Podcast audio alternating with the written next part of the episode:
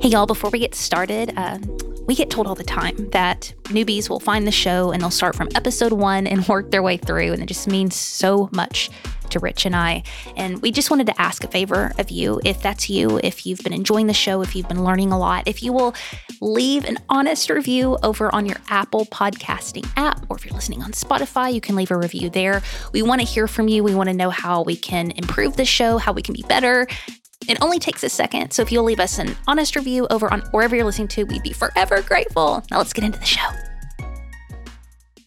All right. So you want to buy an NFT or you want to exchange some ETH, but there's gas involved. I'm not talking about like Taco Bell type gas. I'm talking about gas fees, which is something a lot of us didn't know about when we first entered this journey. And we're going to explain gas fees coming right up. Look, are you interested in investing or collecting NFTs but are overwhelmed with all the information? Heather and I, we're true, true NFT newbies. We're going to break it down as we're learning, as we wander unafraid into the world of digital art. Listen, y'all, we're going to cure you of your FOMO, mildly educate you, and give our unqualified opinions, and hopefully have a lot of laughs along the way. Hey, y'all, welcome to today's episode of NFTs for Newbies. You are in the right place if you are intimidated sometimes by this NFT game, but you want in so bad. My name is Heather Parody, and this is Rich Cardona, my co host, and we have a guest today to explain what in the world gas is. And there's this term called gas wars, which sounds like a 13 year old boy party. But Logan is the editor in chief for Lucky Trader, which is the sharpest analytics platform for NFTs. Logan, super grateful to have you here with us. Yeah, thanks. I'm happy to be here. So let's just cut to the chase. When I buy an NFT, there's a cost to that transaction, and that transaction is fueled, pun intended, by gas. Can you explain to people what that even means just at, to start? Yeah. So actually, the the analogy and the pun you just referenced here, um, like gas, like you would fuel a car, is is pretty apt. Um, gas, essentially, on the Ethereum blockchain and, and with transactions, is kind of the required fee or the required amount of energy to get a transaction to go through. So much like you would fill your car, let's say to drive 10 minutes, you might only need a little bit of gas, right, to get that far to fuel your car to drive yourself 10 minutes. Um, gas for different varying types of transactions on the Ethereum blockchain is just going to be the required amount of energy in order to execute a particular type of intensive transaction. That, that might have been a little jumbled, but for example, if you're sending Ethereum to someone, it's going to require a base level of gas to do so, right? It's actually a pretty simple transaction on the blockchain. You're just sending ETH from one uh, address to another. It requires gas regardless, but it's just a little bit of, uh, of gas. If you're going to interact with like a contract or mint an NFT, for example, um, those types of things are a little bit more intensive.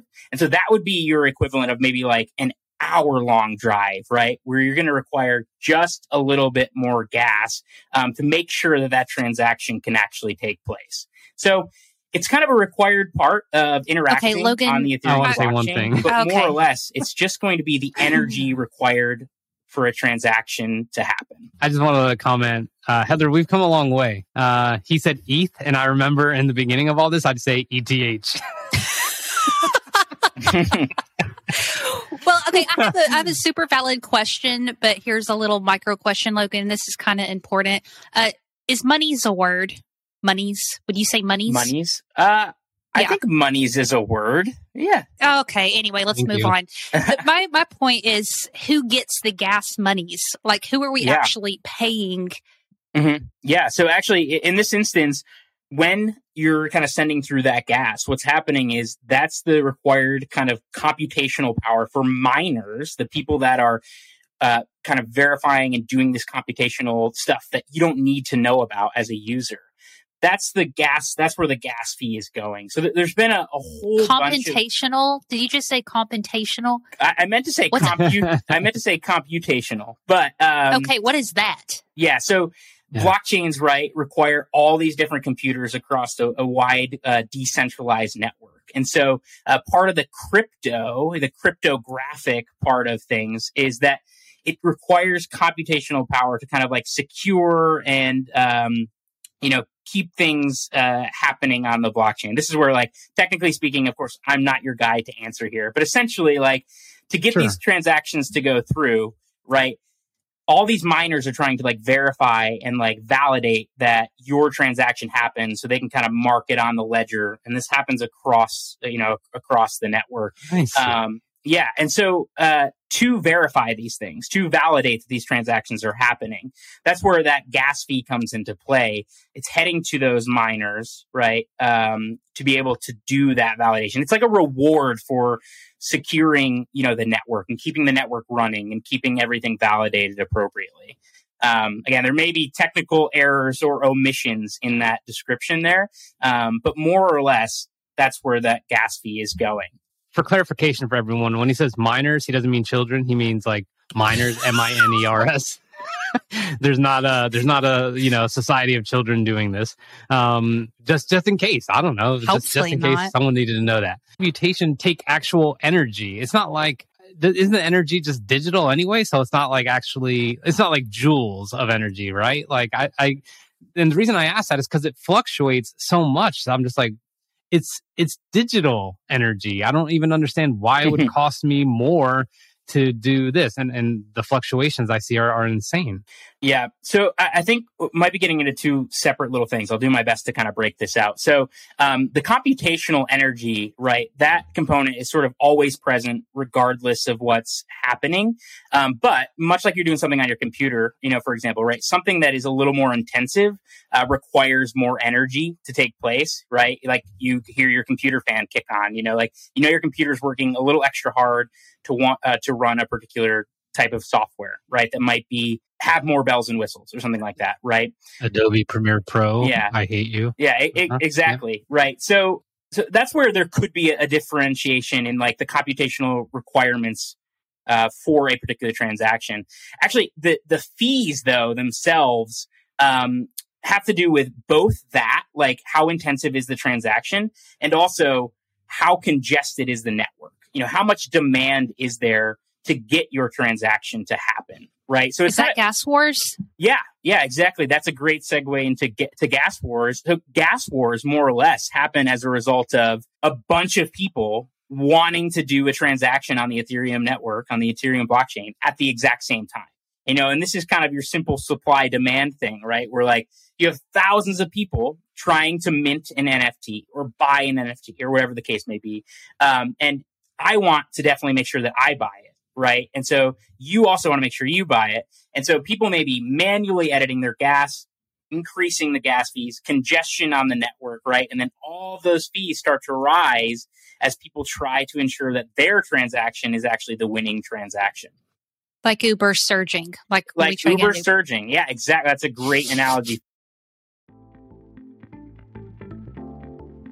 Hey newbies, our friend Sean has made an online course called NFTs Simplified, so consider it an extension of the things that we've tried to help you do. Now, this course is going to cover a few things, and we want to tell you about it because it is very affordable and it is very worthwhile. So, obviously, we're going to cover what an NFT is, how to transfer Ether crypto into your wallet, how to buy an NFT, NFT security basics, all so that you can do the things you want. Some of you want to make money, some of you want to invest money, some of you want to make sure your NFTs and your monies are safe. And that's exactly uh, why we're pairing up with Sean for this. So there will be five video lessons, and there's also plenty of course handouts and notes. Uh, I'm looking at some of the reviews right now. Here's one from Halim saying, The course is great. I love the graphics and wish I had time to watch all this before I tried to do it myself. So there's additional reviews just like that that made us confident to partner with him and to offer this course to you for 19 bucks. Okay, that's about three Starbucks grande drinks. Okay.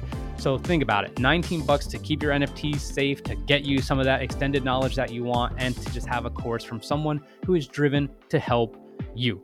So we'll link it in the show notes. See you next time. So let me put it to you this way. Like, let's look at a scenario. If The Rock said, Dwayne "I'm going to start making Moana NFTs," I don't know, just I don't know why I'm saying this, but Moana NFTs, and he's going to have a drop and he's going to mint whatever. And because he's got millions of raving fans and now hundreds of thousands of them are actually NFT consumers, could or would we expect during that mint for gas fees to be ridiculous?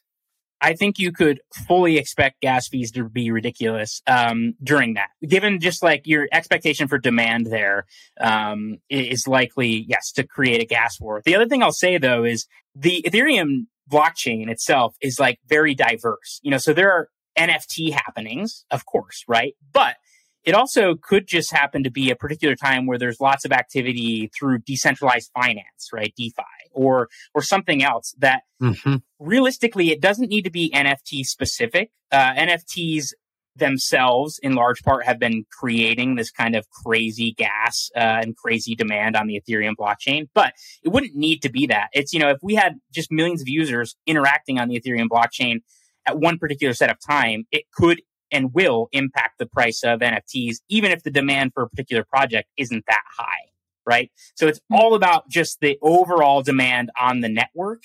It just so happens that a lot of time that demand is uh, driven in one particular instance because of an NFT. Okay, I want to make sure I understand this correctly. Miners are these homeboys up in their house with their these computers, super smart. And when we're paying our gas fees, essentially we're paying Paul in his basement, who's a miner, to help make this transaction happen. And Paul's kind of bidding in on those transactions and setting his price point. And so we're not paying some random part like random company. We're actually paying probably somebody across the street who's like an underground miner. Is that right? Uh, sort of. Um, so Paul, who may be running his, um, so you know Paul, who might be running. I want to talk like, about Paul for a second. I love Paul. Paul's a good yeah, man. He's just trying to make this, a living. This is how I see Paul. okay. I, this is how I see Paul right now. Paul has um, a lot of Star Wars figures uh, surrounding him. He's in Why a recliner. Stereotyping um, Paul. He's in a basement. He hasn't done any physical activity. He's very pale and he has empty pizza boxes around him. But now that I've now that I've given you Paul, um, Logan, please please tell her why what she said is insane. Yeah. It, it's really it's it's not too insane. No, you're you're pretty close. So essentially, and again, this is an area where not a technical um, not a technical blockchain builder or uh, coder or developer in any way.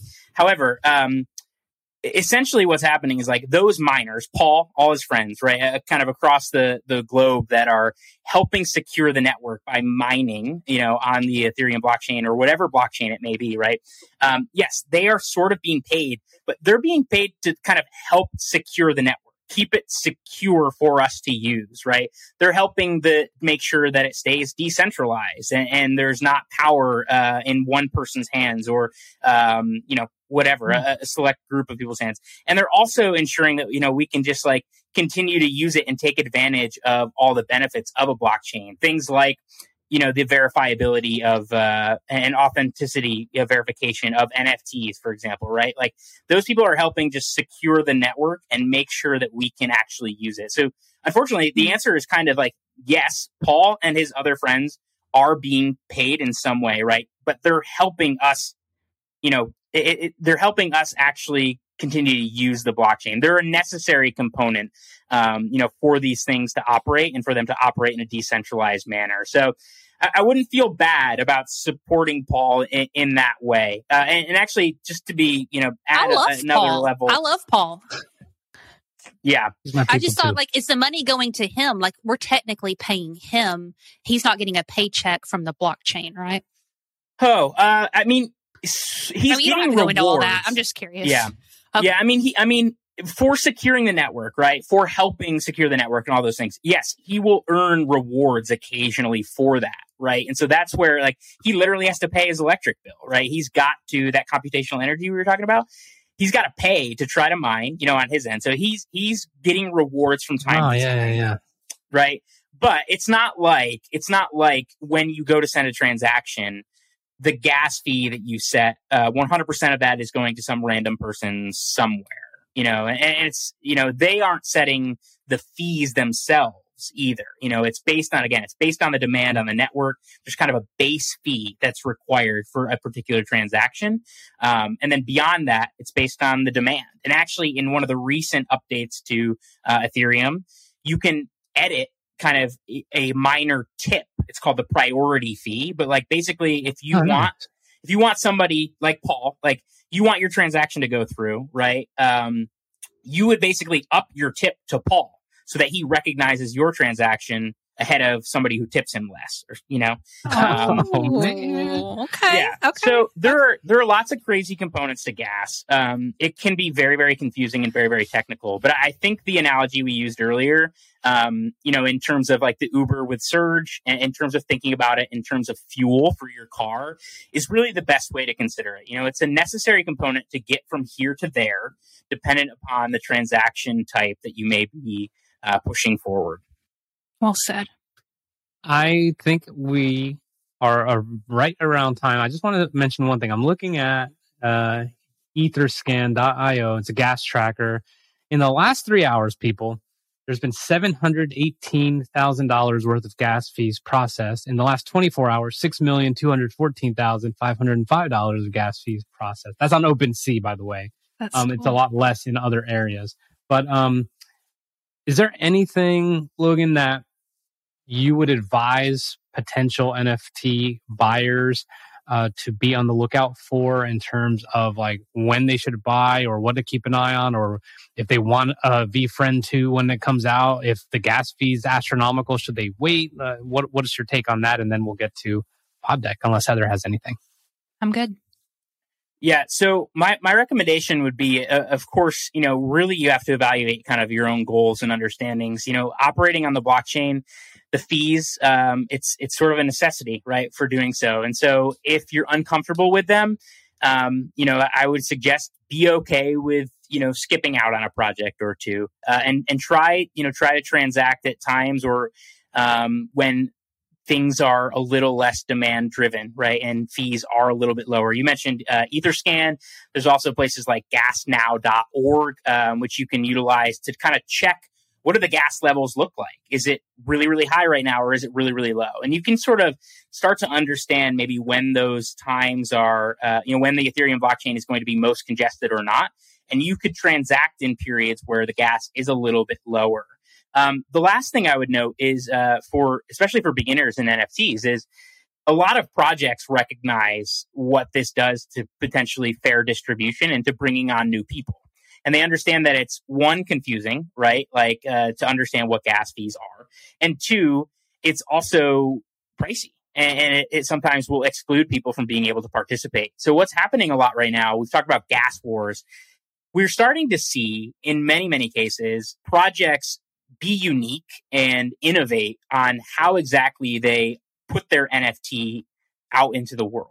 Um, so you're starting to see things like raffles and whitelisting to allow for people to buy when gas fees and when the congestion on the network is not outrageous.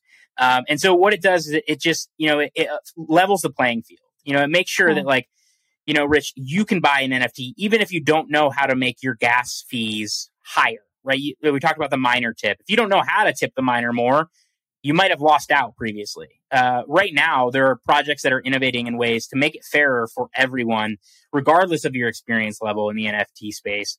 Um, and I think realistically, that's a huge, huge pro.